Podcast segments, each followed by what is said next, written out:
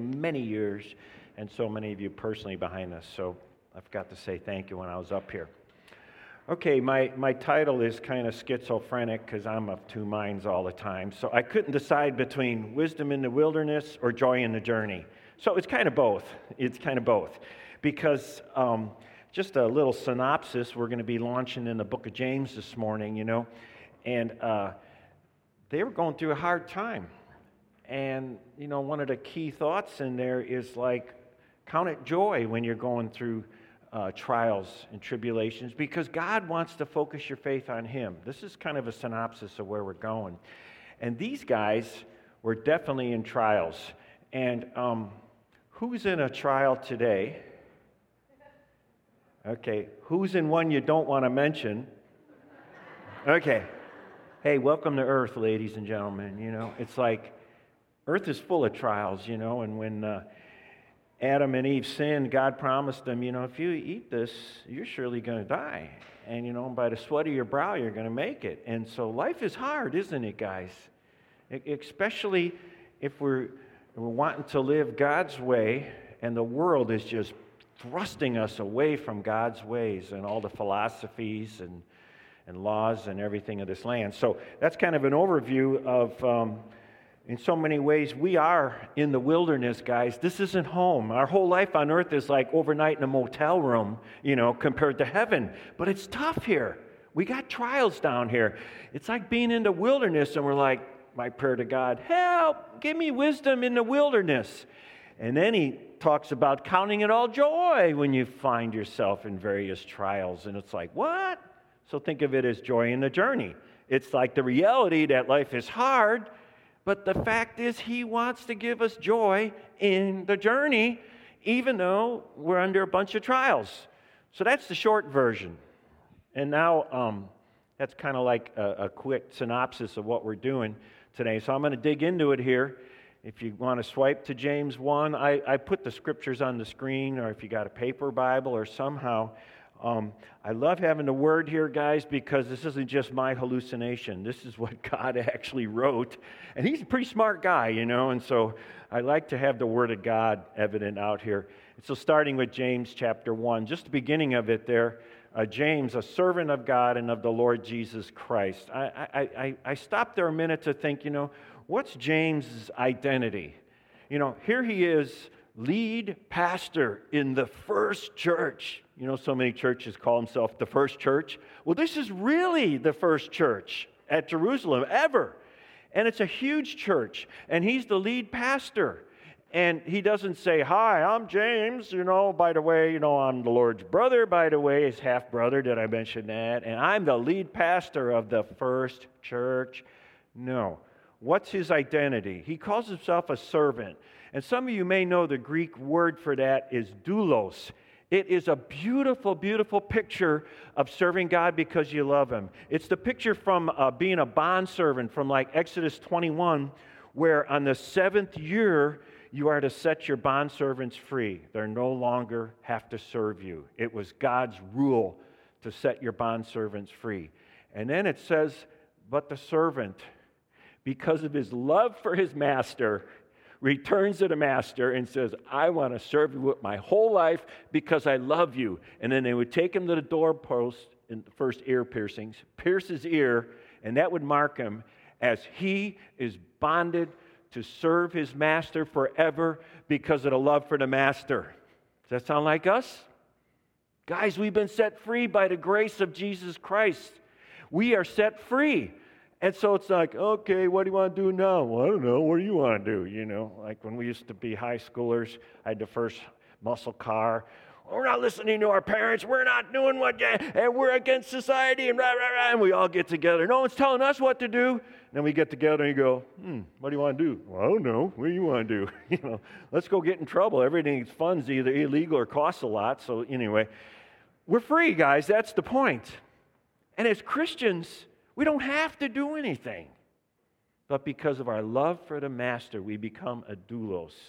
And we're able to say, like when Jesus, before he was going to the cross, he said, Lord, if there's any way, another way you can do this, this cup may pass from me, let it be. But not my will, but yours be done.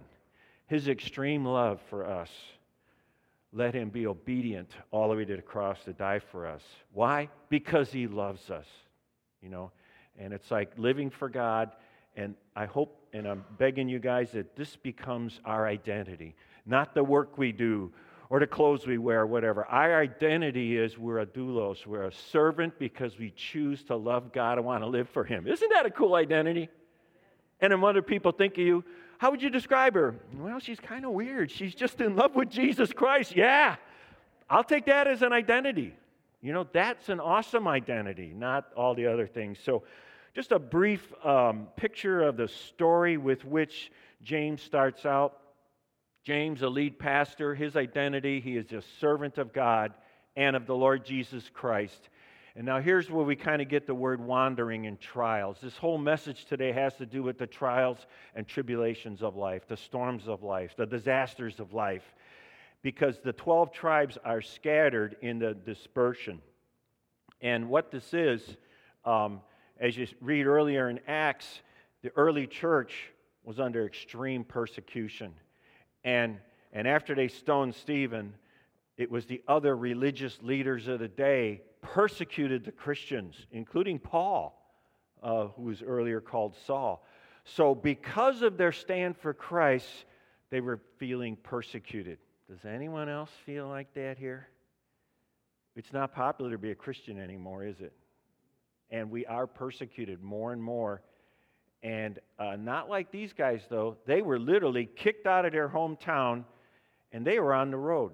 They were dispersed all through the regions in the area, homeless, refugees. Now, these people literally had to leave Jerusalem. It wasn't just don't go to church anymore, they were kicked out of town. And so they're wandering around looking for a new job, a new place to live. And this is women and children. The families and the tribes were literally kicked out. And that's what he's addressing here. And so you think of these guys in these trials. What do you think's going through their head? I put it on the PowerPoint. But why? Why is God doing this to me? I mean, I'm living for you, God. We were, we were, we were, and, and why did you kick us out of our home? You know? And so often, guys, in our trials, that's one of the questions comes up so much is why? And you know what? It's a good question to ask God in humble submission, to ask God why. Give me some insight into my life. I just remember before I even got saved, I'd done all the things to have fun and the American dream and all this stuff, and my marriage wasn't doing good, and I just looked to the stars, praying to God. I always liked God, but I wasn't a Christian at this time. I just look at these stars and I go, God, help. All these stars are in perfect order. You're somehow running this whole universe. You're doing a good job. I don't see them crashing into each other, and birds don't crash into each other. Like, you kind of know what you're doing.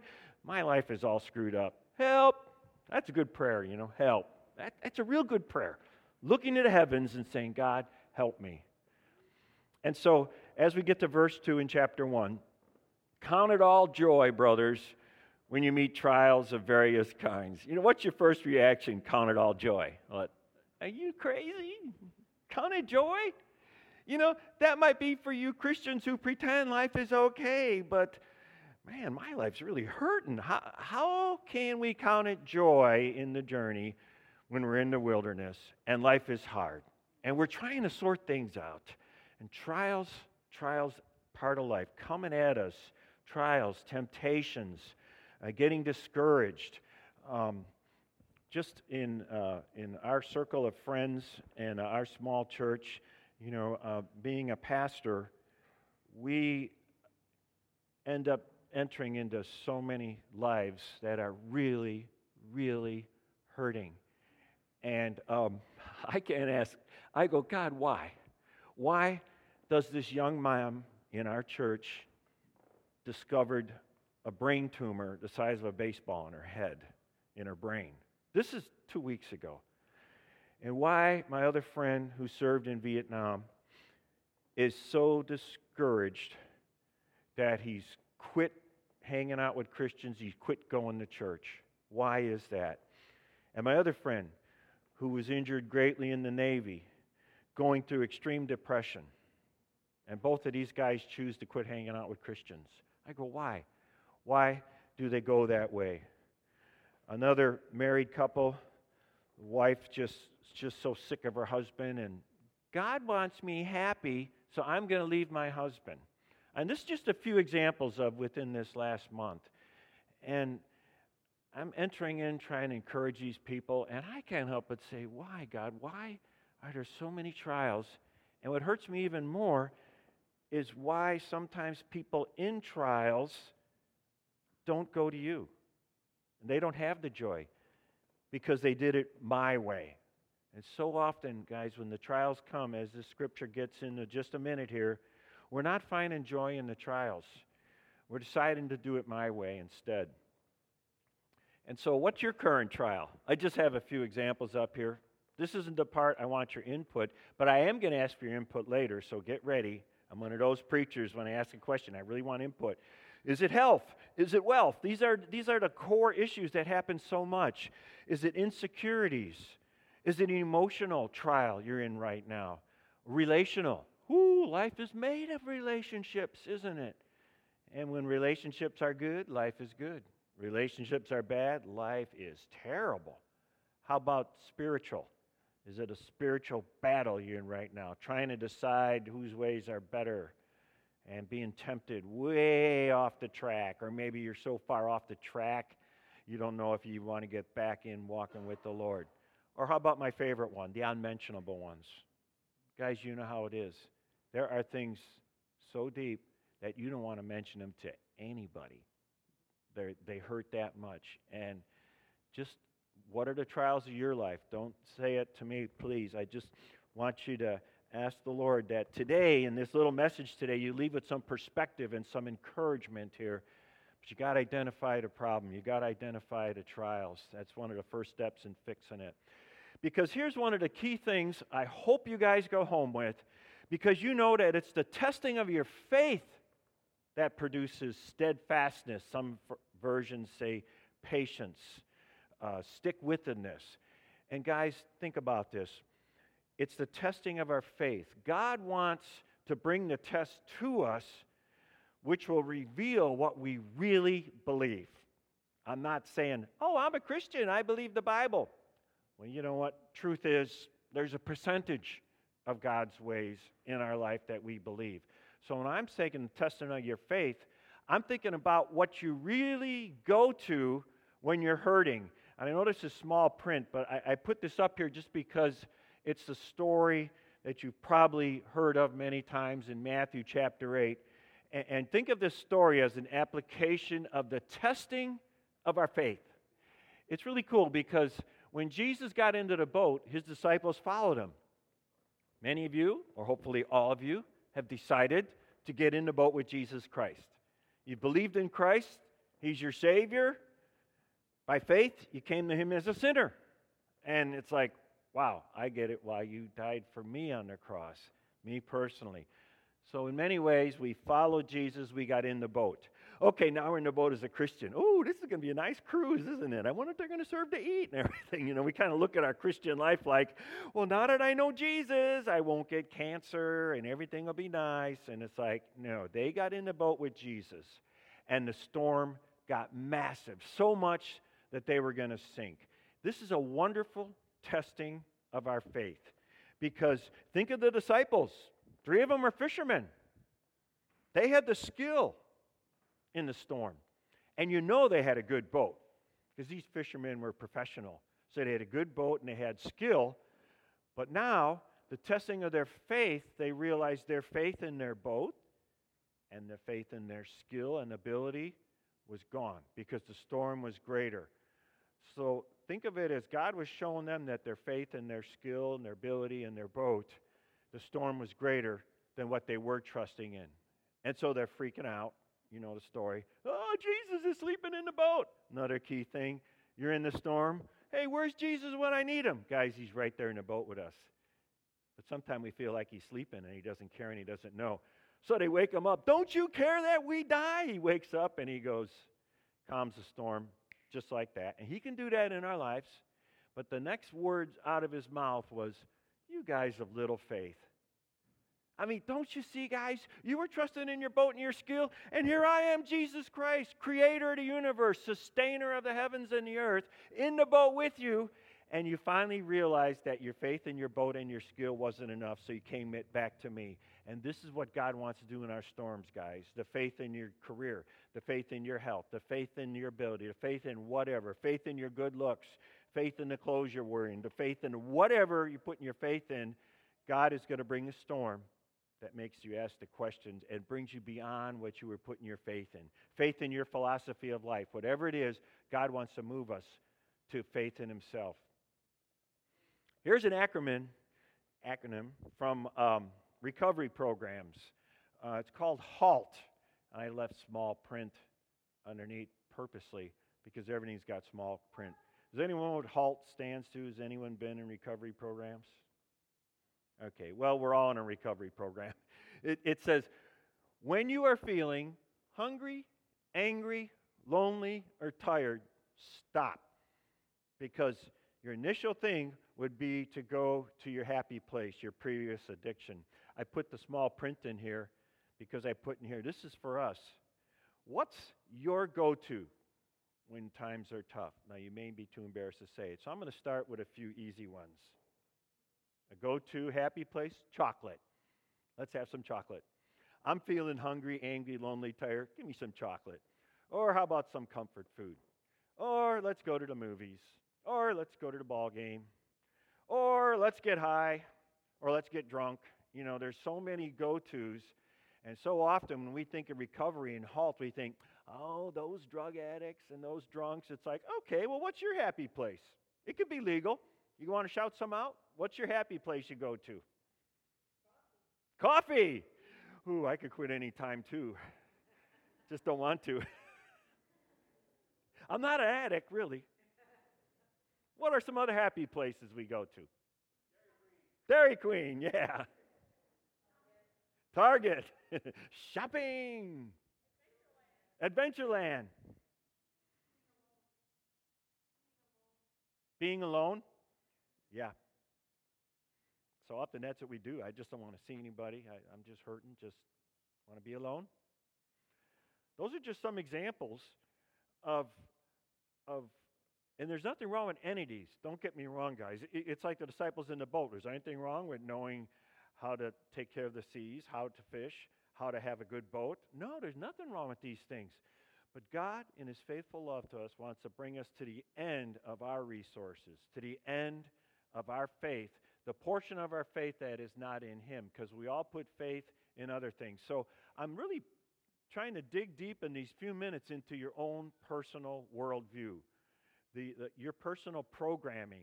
Think of your worldview as, as the programming that you run on. It's like how you look at situations, interpret them, and react to them. It's like how you have been programmed is, is really what the worldview is, and that's really what our faith is. Our faith is what we really do, not what we say we would do because we're Christians, but I'm talking about what we really do based on what we figure works for our life, you know, our personal programming. Some of that could be, you know, something's going down or something, or you don't like somebody. Your response is to lash out and chew them out and scream at them or whatever. Or your response might be whatever. So it's our personal programming. And in this, guys, God wants to change our personal worldview. And starts out with thinking, really, what is the origin of wisdom? What is the purpose we're on earth? Why are we here? Where are we going? What's important in life? What's the value? I see I got to keep moving because we live in America and we're watching the clock. Sorry. Um, so when, when you think of your personal programming, think of your faith, your personal belief system. What is it really? And I guarantee from my own life too, it is not 100% God's will. I'm being changed, as my little graph shows here. The, uh, think of the, uh, the pie chart being of our true belief system. And on the one side here is God's word and his way that I was generous. I gave myself about 60%. But see the arrow there? The arrow means this part of my faith is my reactions and my personal belief system that are not God's ways. places I go when trials are happening. That is not God's wisdom. It's not His ways. But as we grow, guys, this is what's cool. We're on this joy in the journey.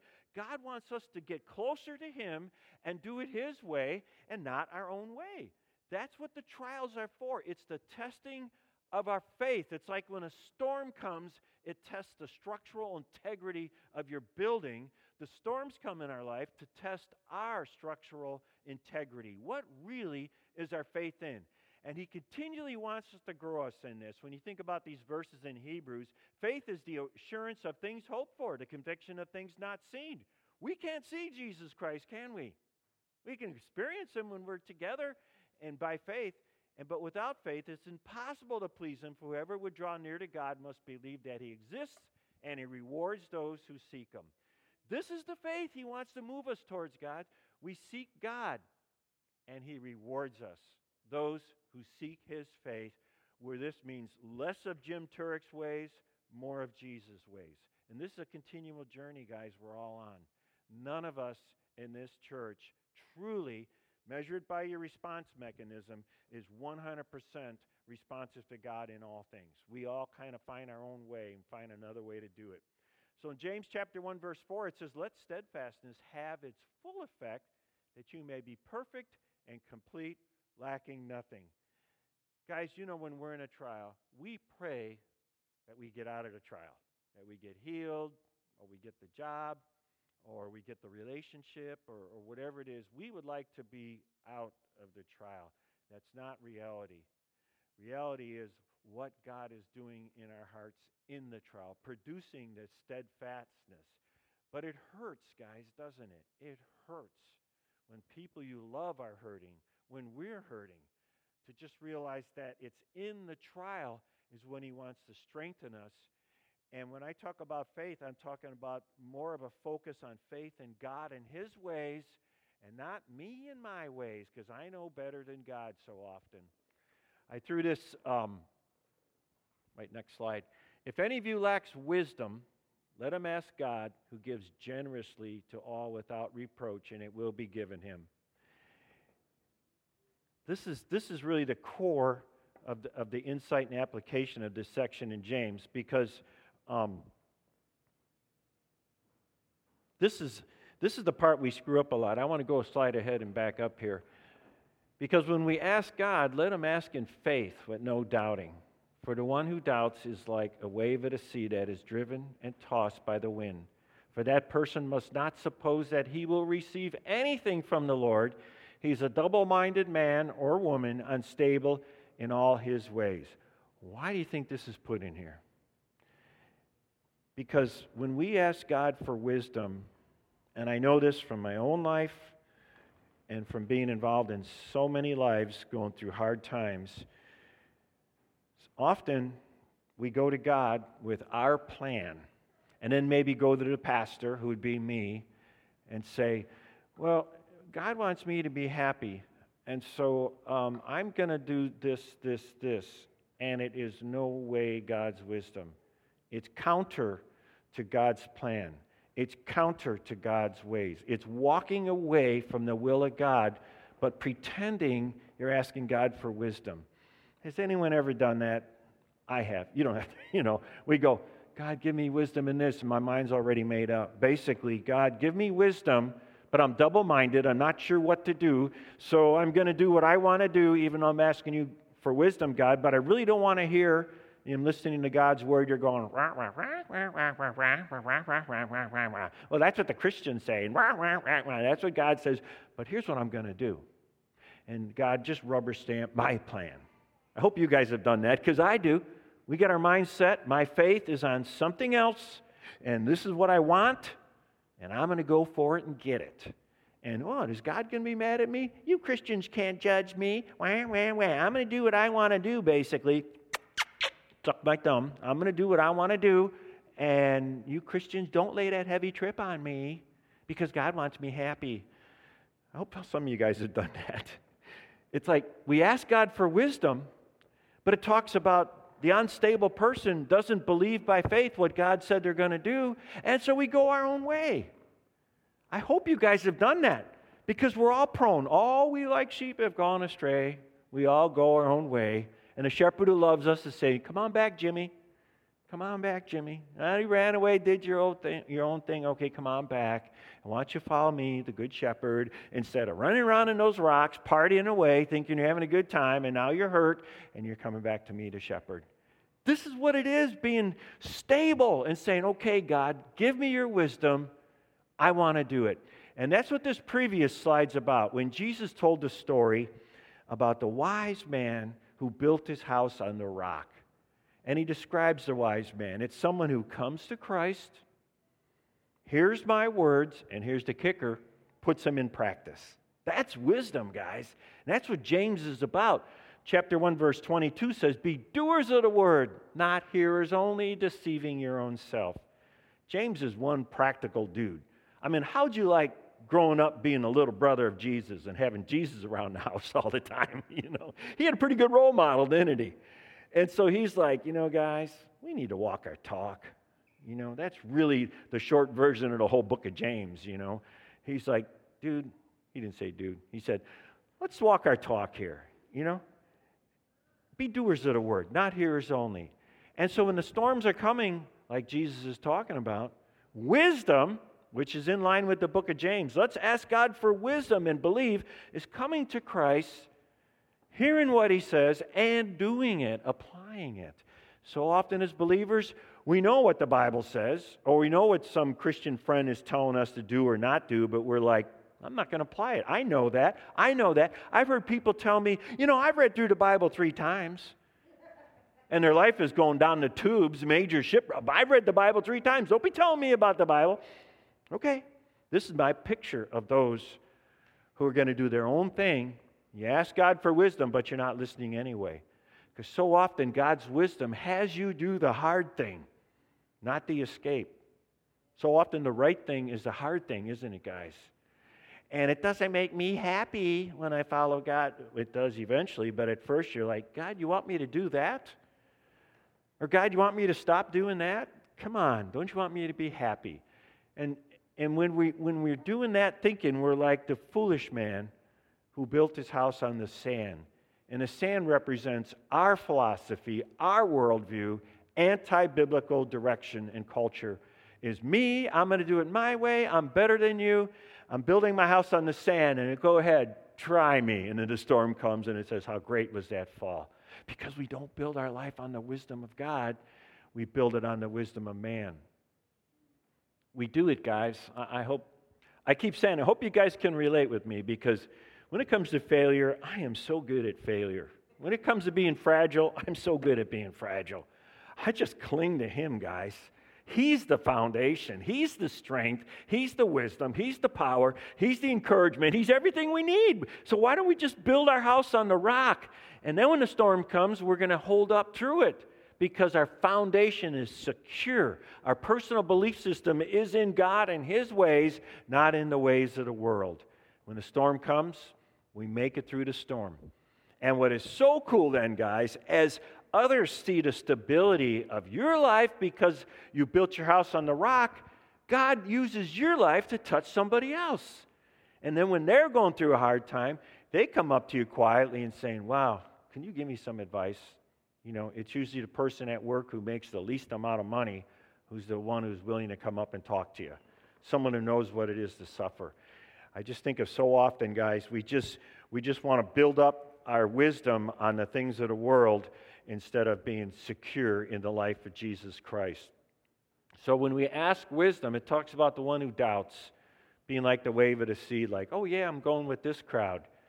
And in this crowd is cooler and you feel accepted there, like, okay, I'm going to go with this crowd.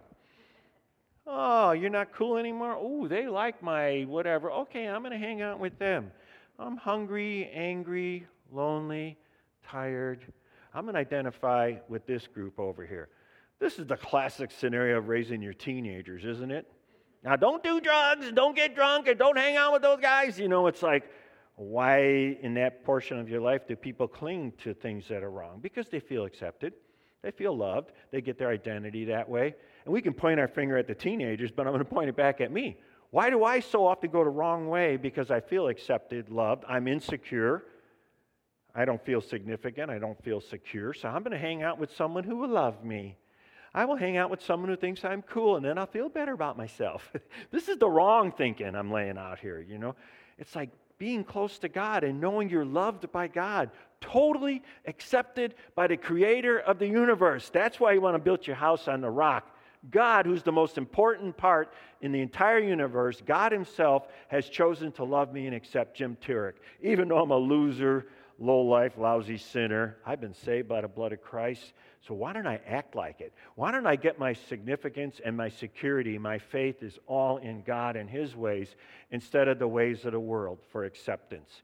Guys, I've only got, I'm not supposed to talk about time. I just, we, we all do things to be accepted by people, don't we, guys? You know, what you wear, what you drive, what your job is, whatever. And, and, and in a sense, we're, we're measured by that by the ways of the world, but that is not the way God measures us.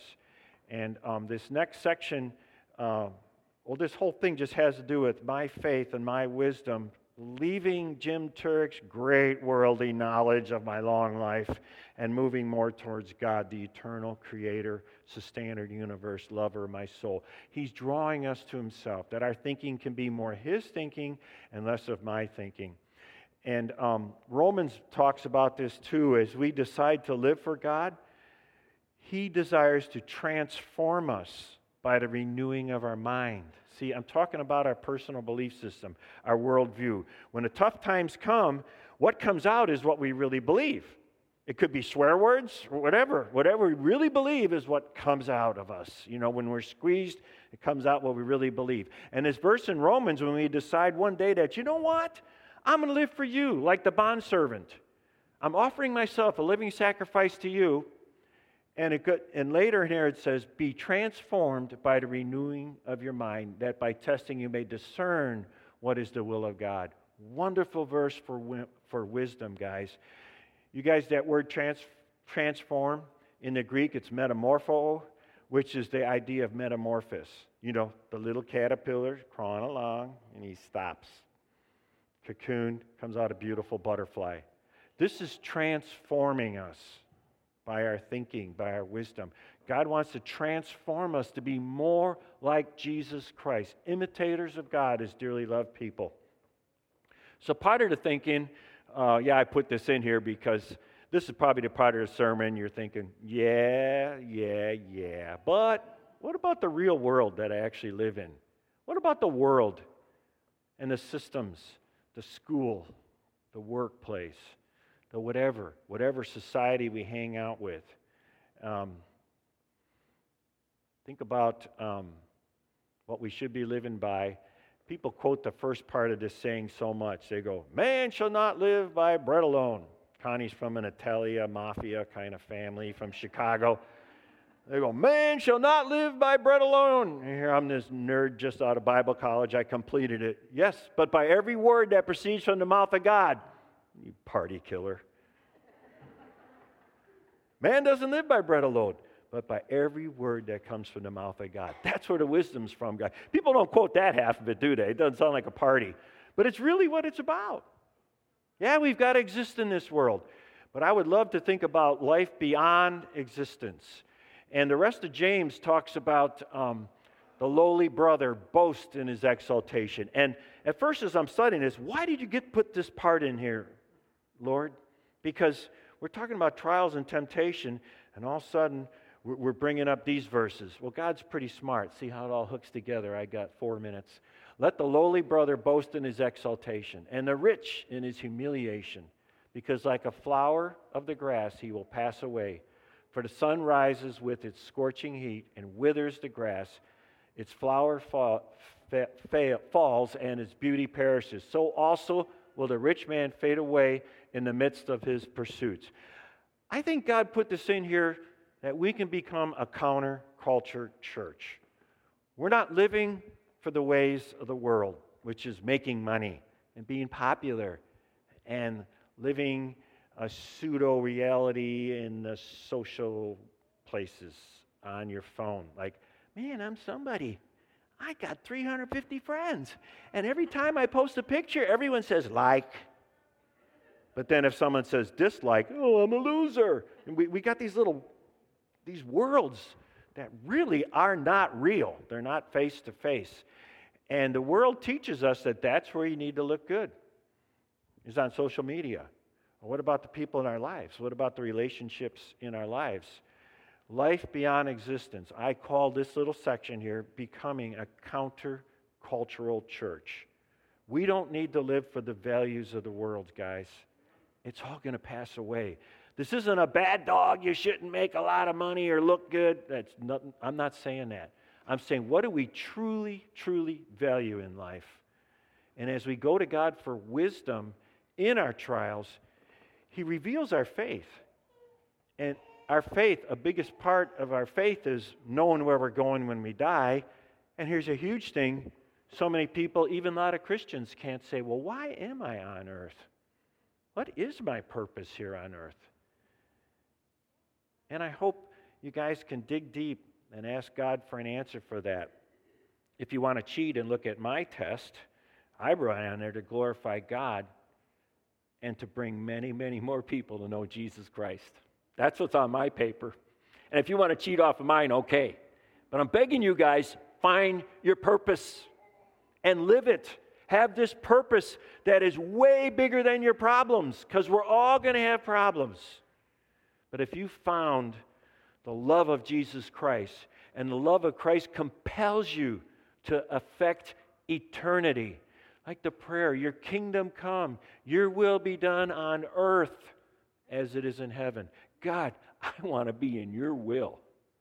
And the hard times help me clarify the purpose so, as I said, a term I just love for myself too is is your purpose bigger than your problems? Because when you're in your problems, you dig deep and you need to find those answers. Like it says in James, you want to ask God for wisdom and by faith accept God's answers and obey God because He's pretty smart, guys. You know, we say that, but then when we're in the trial, it's like, God, remind me of my purpose on earth. Remind me of my identity in you, Jesus Christ. Remind me that I'm your bound servant. Remind me that this life is way short and I want to affect eternity with my life. God, use my life to bring glory to you. Um, from here, uh, tomorrow we're going to Chicago. One of my brother in laws has been given a possible week to live. I'm not sure if he's saved. I got to find out. That's what I'm saying. It's like I'm supposed to be back at work, but it's like, no, brother in law's dying, and I want to know if he knows Jesus Christ. I want to give him the opportunity. I can't make him get saved. And he's heard me talk about Christ for many years, but it's like, okay, God, I want to, I need to be in your will. And the Holy Spirit's clearly, clearly leading Connie and I not to get back to work, but we need to be by this guy's side as he's dying. I mean, this is just a little example of what I mean trials. It's like we need to get so close to God that, that His Holy Spirit is alive in our life and we're listening to Him and we're responding to Him. Right now, the Holy Spirit tell me to stop because it's 10 after and I'm supposed to stop. So, Greg, I'm all done up here, boss. I think Greg's coming up after me. So I hope this isn't a. Greg? Is there a Greg in the house? Okay. I, I just trust that God has touched your heart and encouraged you today.